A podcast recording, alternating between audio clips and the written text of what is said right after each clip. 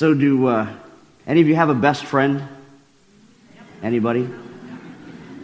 Okay. All right. I was, I was getting worried there for a second. I didn't see too many hands going up. All right. Now, now, for some of you, they're a person that you've known since childhood. Uh, for some of you, maybe it's someone that you've come to know more recently. Uh, for some of you, it may be your spouse, as I know it is in my case. Uh, and, and, really, you know, it, it, it's fascinating how fascinated we are as a culture with the topic of friendship.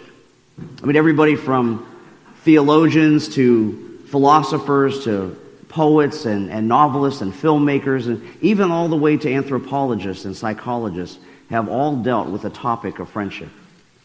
Uh, song lyrics and quotes by famous and even not so famous people abound on the subject.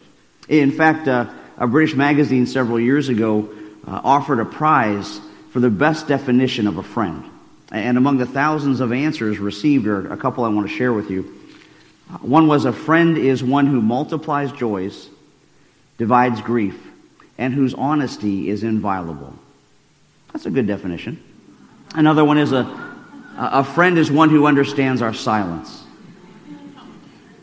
A friend is a watch that beats true and never runs down.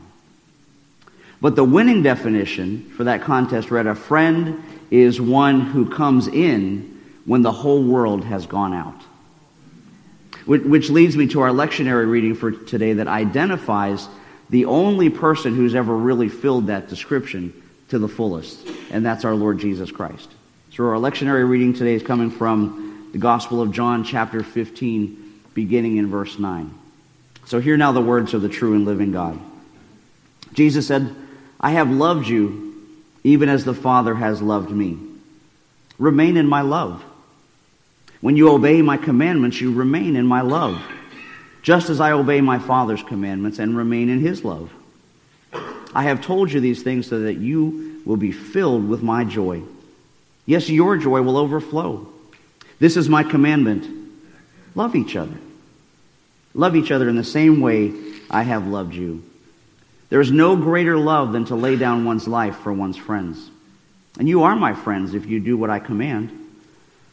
I no longer call you slaves because a master doesn't confide in his slaves. Now you are my friends since I have told you everything that the Father told me.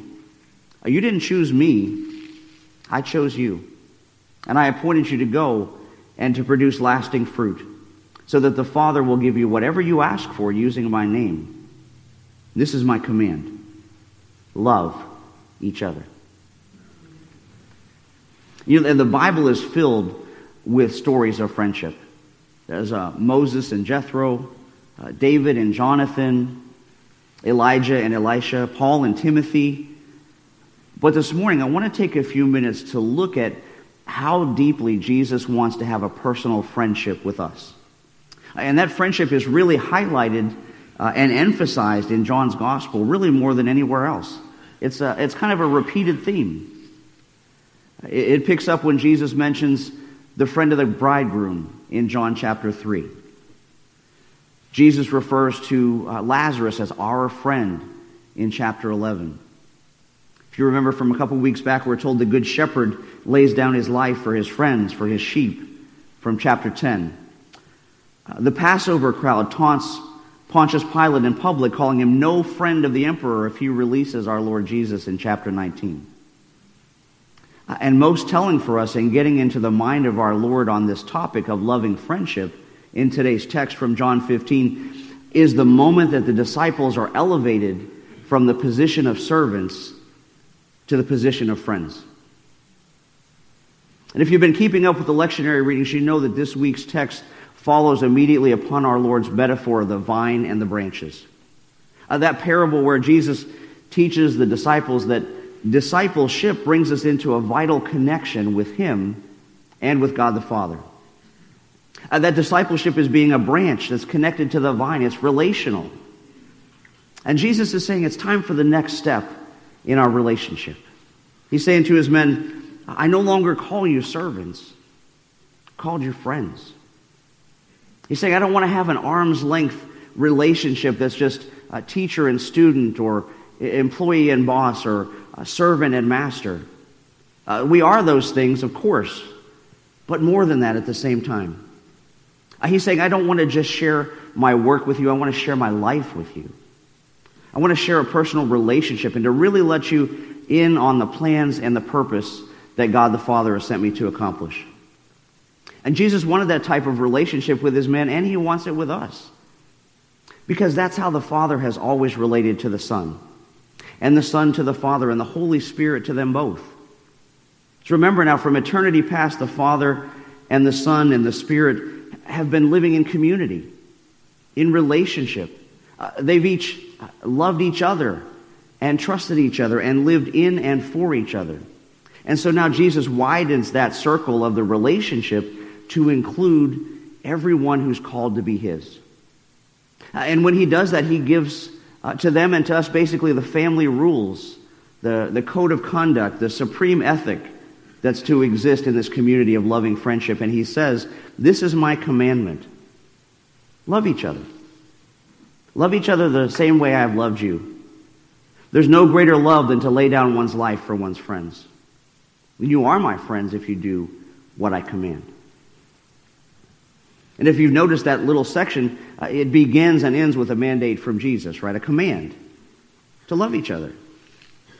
Uh, and the fact that it's put uh, in the text in the imperative mode means it's not an option in our lives.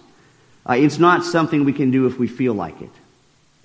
But it's to be a deliberate response to another person, to a, a fellow member of the family of God, regardless of how we may feel about that person. And you know, a lot of people struggle at that point. They say, well, hey, wait a minute. How can you command someone to love? You can't tell someone how to feel, can you? And love is a feeling, and if you don't feel love for somebody, you just don't feel love for them. End of story, right? But folks who may say that uh, and things like that reveal that they have a really serious misconception of love because love, as Jesus speaks of it here, is far, far different. And the secret, of course, is that we are to love as He loved us. We're to love as He loved us. And how has He loved us? He laid down His life for us. He said, Greater love has no one than this, that He lays down His life for His friends. Right? Love lays its life down for another. And obviously, this means more than simply uh, dying physically for someone in a kind of passive sense, because uh, you could only do that once, right? You wouldn't have many friends that way. But our Lord has commanded us to do it repeatedly, so He means by this that we're to give ourselves actively and willingly and constantly up for one another.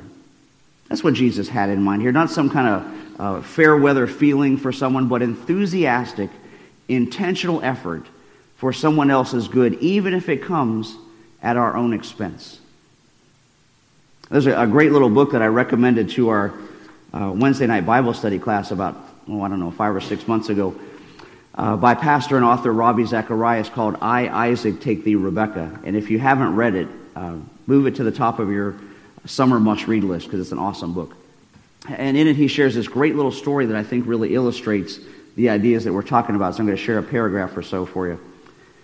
Uh, he's writing at one point in the book, he's writing about his uh, early ministry and his engagement to the lady that would be his future wife named Margie. And then he, in the next chapter, he says, Well, one year later, I was married. He said, After being married all these years, I can unblushingly say, Love is hard work. I would carry it one step further. It's the hardest work I know of, from which you are never entitled to take a vacation. You take on burdens and cares. You inherit problems. You have to feel beyond yourself. You have to think of things other than yourself. Your responsibilities are now multiplied and you are trusted with greater commitments. You see, the easiest part, he says, of our marriage was the wedding ceremony. But afterwards, then real life happens.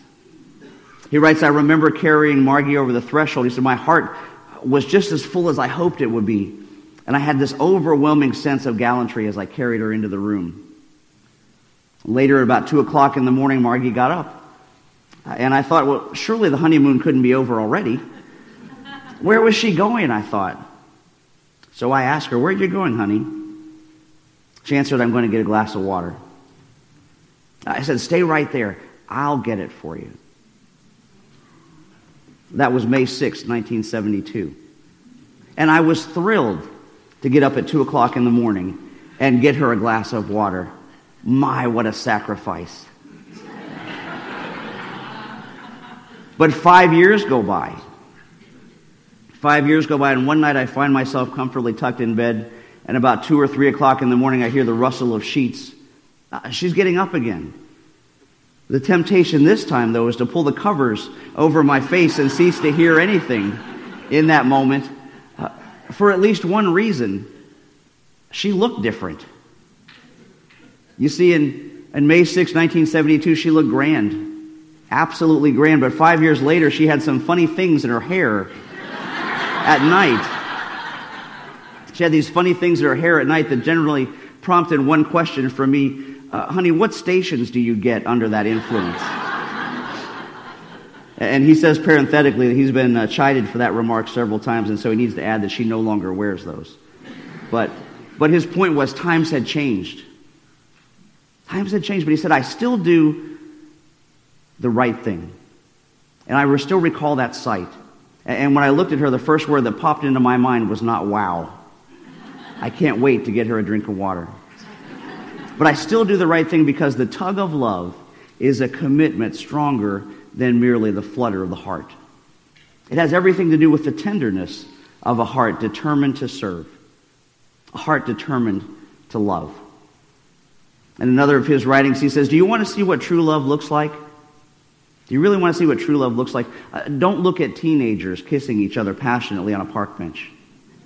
He said, Look at the couple in the nursing home. Look at the couple in the nursing home where a wife holds the hand of a husband who doesn't even know who she is anymore. That's real love, sacrificial love. And how do you arrive at that? Well, chiefly by recognizing that dying to yourself is an act of the will, a will regenerated by the movement and the indwelling of the Holy Spirit. The Holy Spirit that empowers you to choose to lay down your life in the best sense of the term and to surrender your will to the will of God by an act of commitment to Him. A commitment in the light of the love that Christ has shown us and in obedience to His Lordship. Because you know, love is a command, it's not a feeling. It's not a feeling. But you know, somehow uh, in the romantic world of music and theater, we've made love to be something it's really not.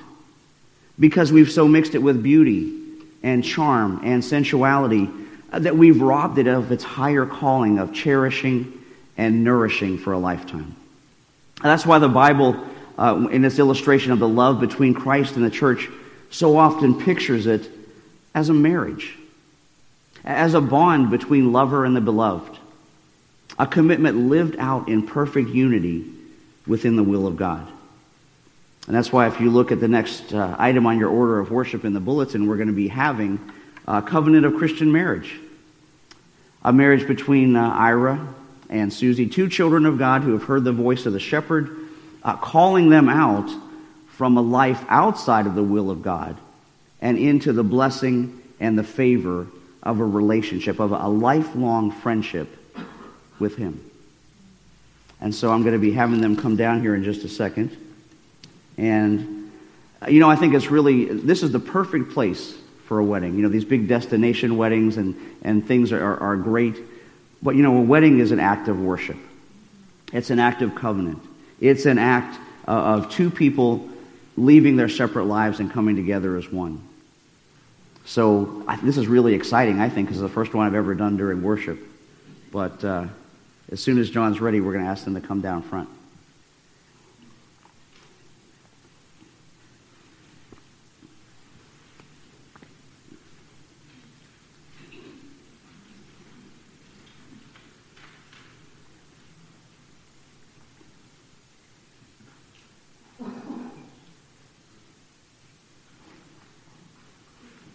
Okay, now's your chance, Susie. You can run. No, I'm kidding. I'm kidding. I'm kidding.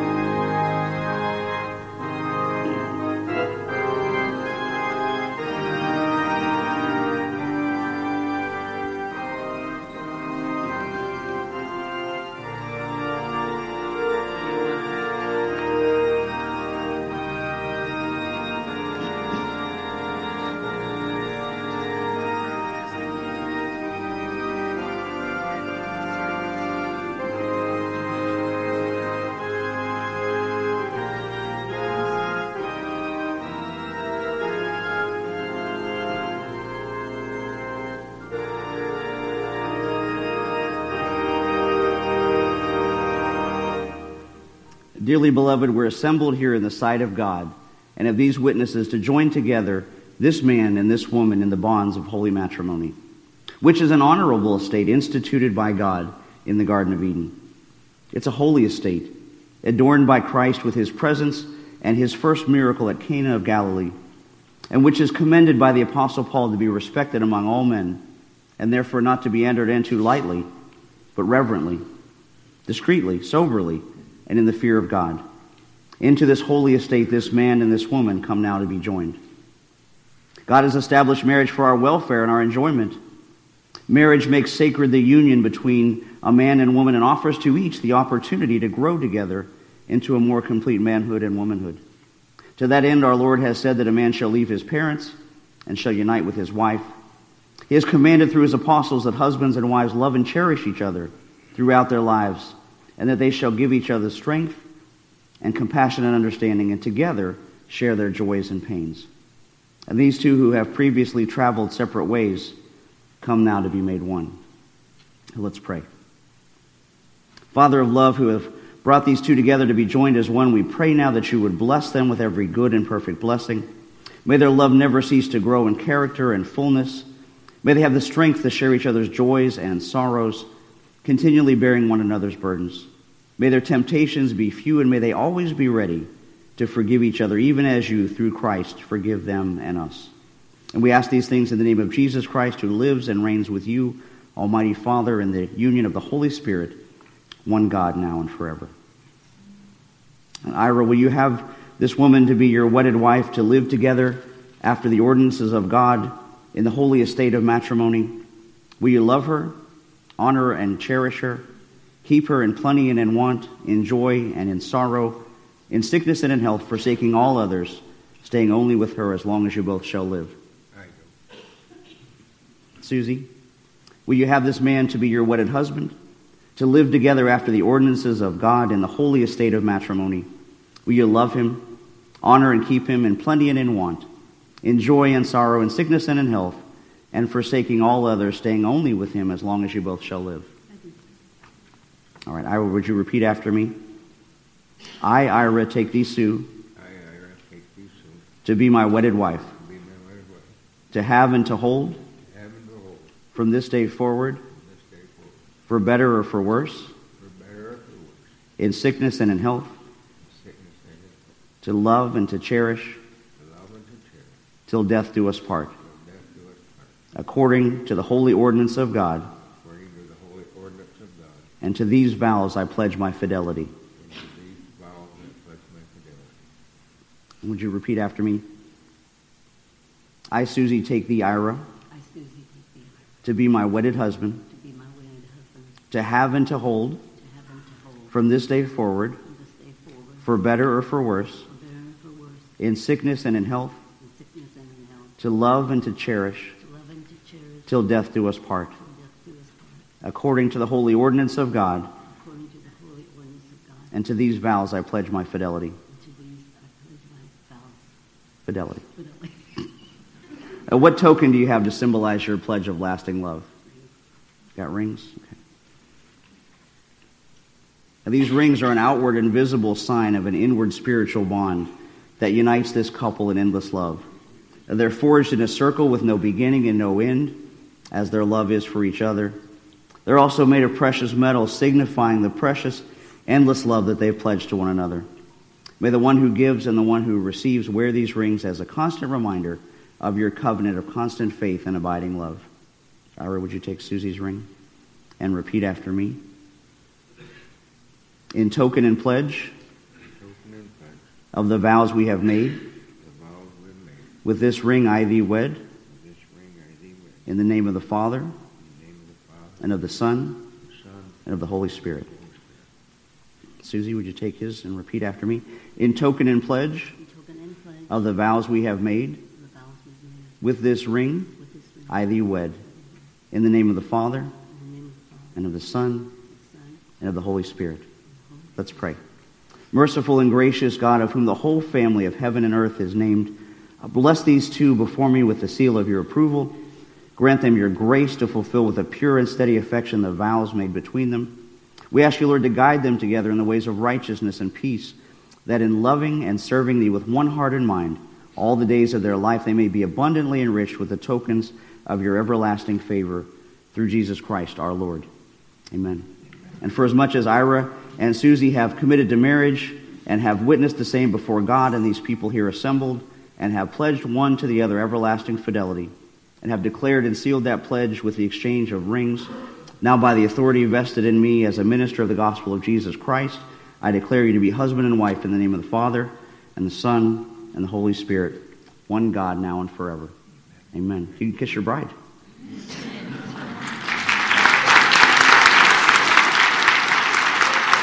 Love you guys.